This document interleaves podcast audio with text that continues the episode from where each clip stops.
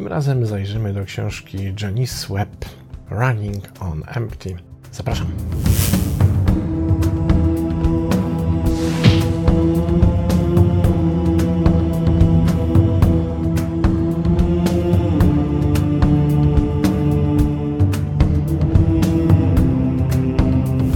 I na początek spróbujmy sobie wyjaśnić ten idiom, który znajduje się w tytule książki, a mianowicie termin running on empty. Jak mówi słownik idiomów, oznaczać on może zajeżdżanie się, czyli kontynuowanie działań pracy. Pomimo wycieńczenia, czy też bycie pozbawionym środków, energii, brak siły, wykończenie, czy jak podaje słownik, jechanie na oparach, czyli taka sytuacja, w której na przykład dojeżdżamy, czy też chcemy dojechać do stacji benzynowej, a nie jesteśmy pewni, czy starczy nam paliwa i uznajemy, że tak naprawdę nasz samochód porusza się na słowo honoru, bo ilość energii potrzebnej do przejechania jeszcze tych paru kilometrów może być niewystarczająca, by to uczynić. I stąd właśnie ten running on empty, czyli takie jechanie na życiowych oparach. Sama autorka zaś jest psychologiem, mówcą, blogerem, vlogerem, ma swój kanał na YouTubie, autorem bestsellerów. I jednym z najważniejszych bestsellerów jest właśnie ta książka, którą dzisiaj omawiamy. Książka pochodzi z roku 2012. Do tej pory nie ukazała się na rynku polskim. I jest to książka przełomowa w psychologii, ponieważ ta książka dotyczy zjawiska, o którym się rzadko kiedy słyszy, rzadko kiedy mówi, rzadko kiedy je wymienia, a ma ono bardzo poważny wpływ na nasze dorosłe życie. A chodzi o zaniedbanie emocjonalne pochodzące z naszego dzieciństwa. I autorka tej książki jest uznawana na całym świecie właśnie za pioniera tego obszaru psychologii.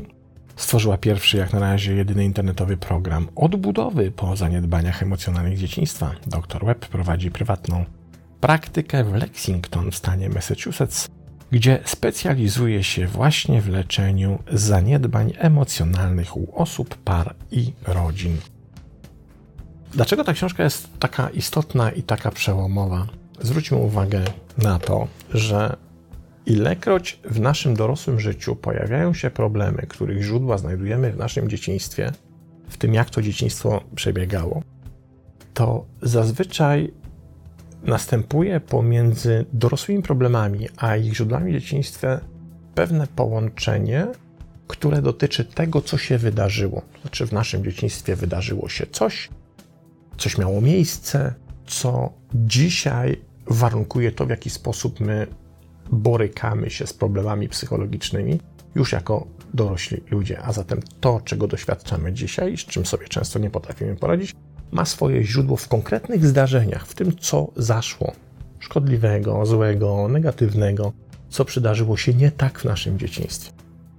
Tymczasem bardzo rzadko, czy wręcz prawie nigdy, nie mówimy, czy też nie bierzemy pod uwagę, że nasze dzisiejsze, współczesne, dorosłe problemy mogą mieć swoje źródła nie w tym, co się zdarzyło w dzieciństwie, w konkretnych zdarzeniach, sytuacjach, relacjach, komunikacjach itd., tak ale w tym, czego zabrakło, w tym, czego nie doświadczyliśmy, a powinniśmy doświadczyć, by nasze kształtowanie się jako dorosłych było pełne, prawidłowe i właściwe. I autorka zwraca uwagę na właśnie ten obszar psychologiczny, czego nam zabrakło.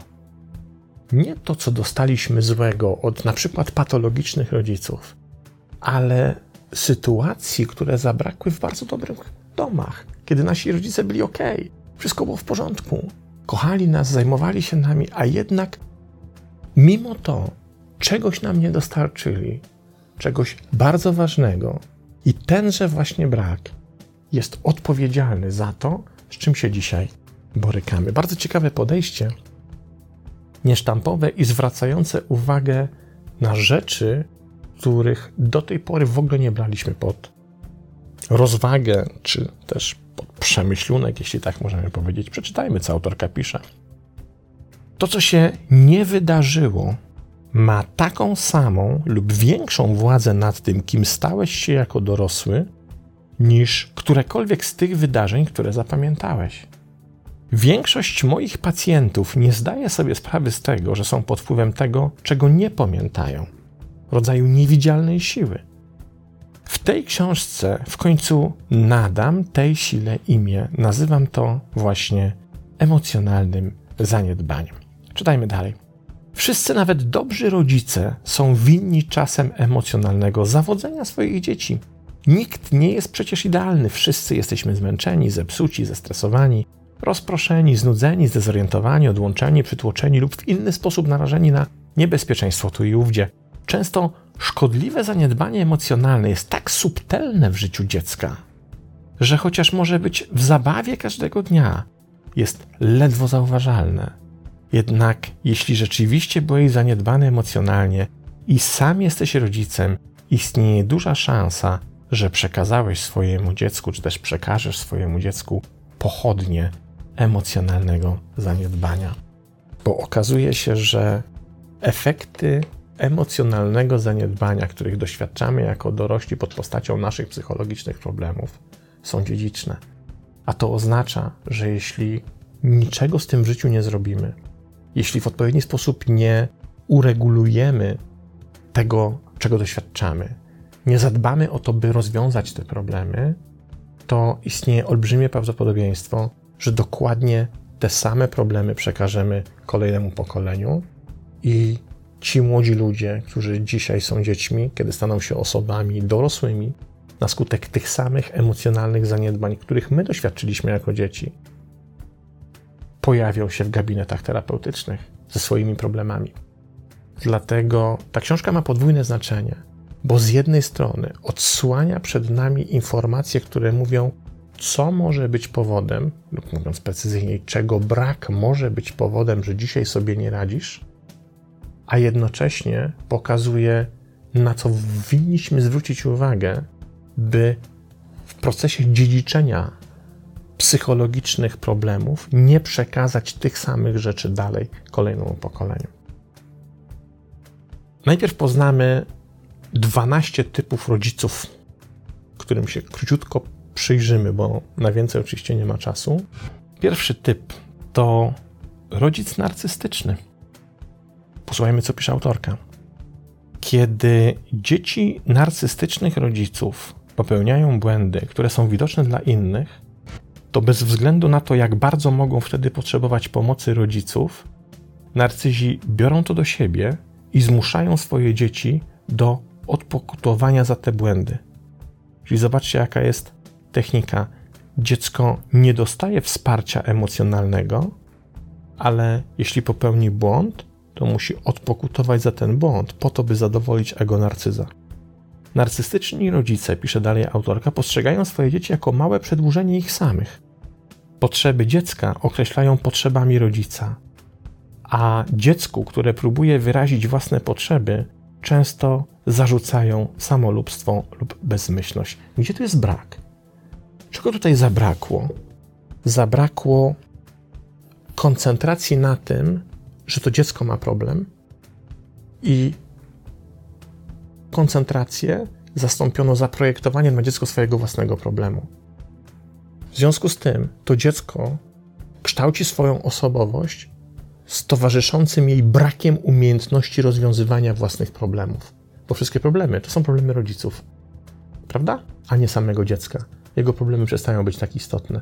Zobaczcie, jak ten nieuświadomiony brak może nagle spowodować, że mamy problem w dorosłym życiu. Drugi typ rodzica. Rodzic autorytarny.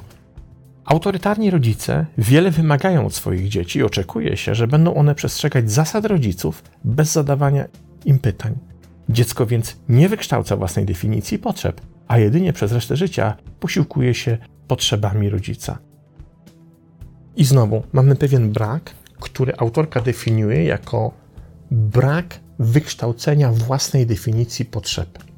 Jeśli jako dorosła osoba nie mam zdefiniowanych własnych potrzeb, to jednocześnie nie wiem, w jaki sposób te potrzeby mogą zostać zaspokojone.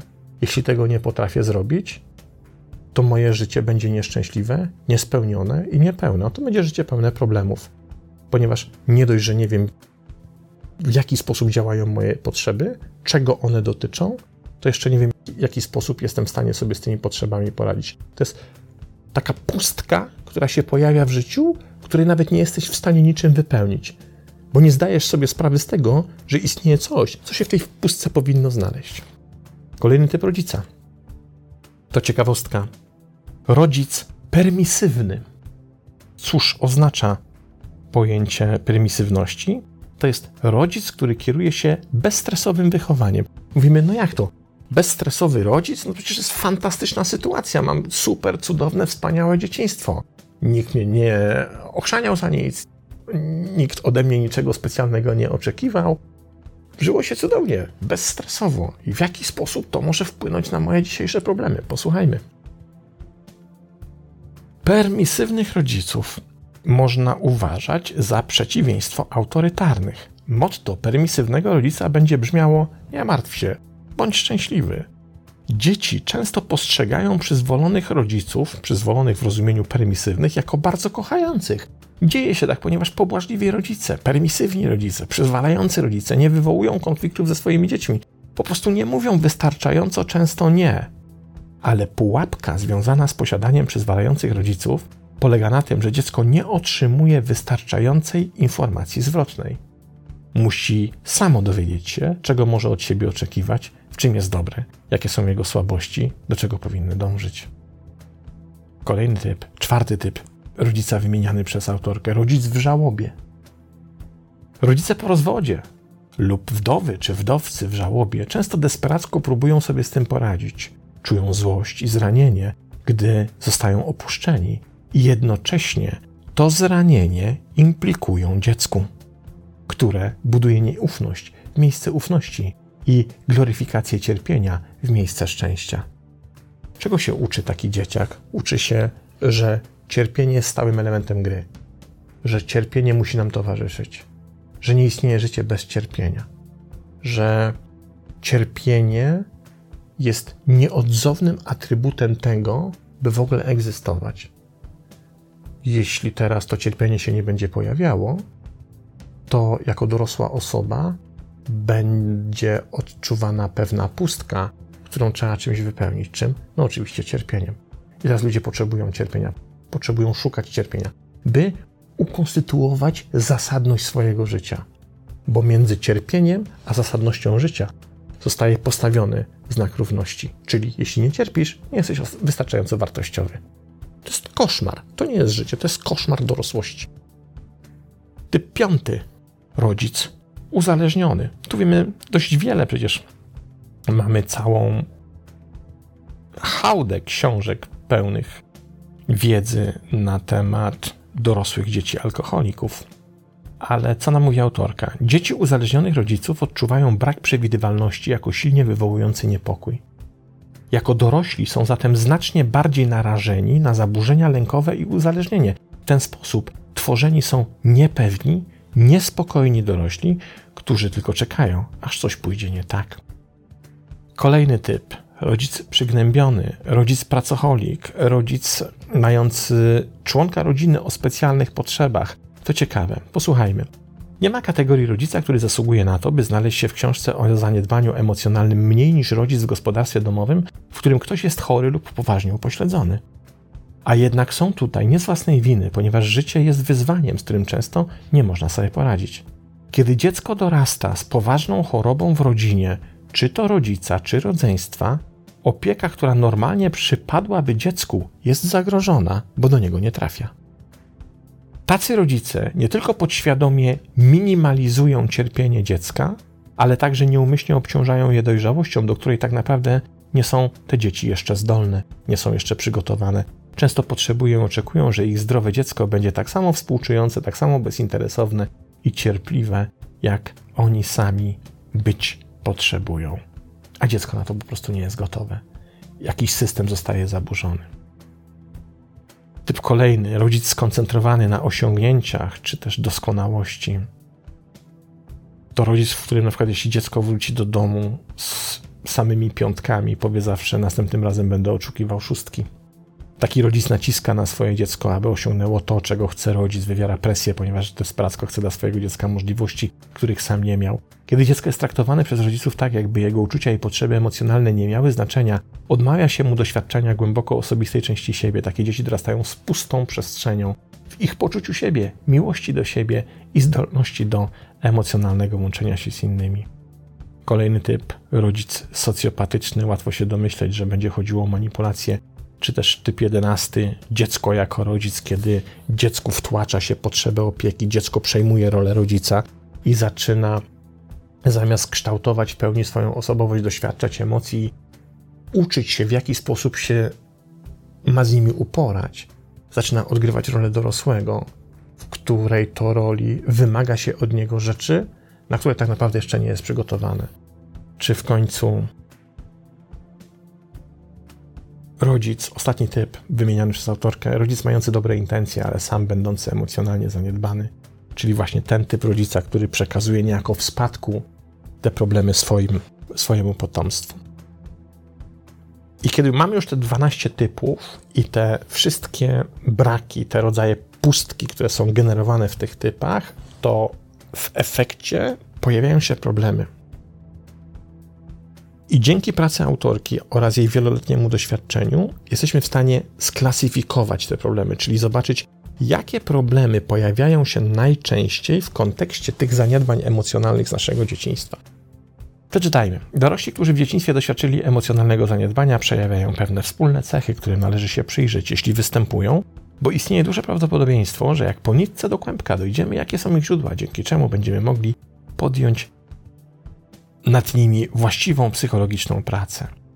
To na przykład poczucie pustki, którego nie potrafimy wytłumaczyć, o tym już wspominałem.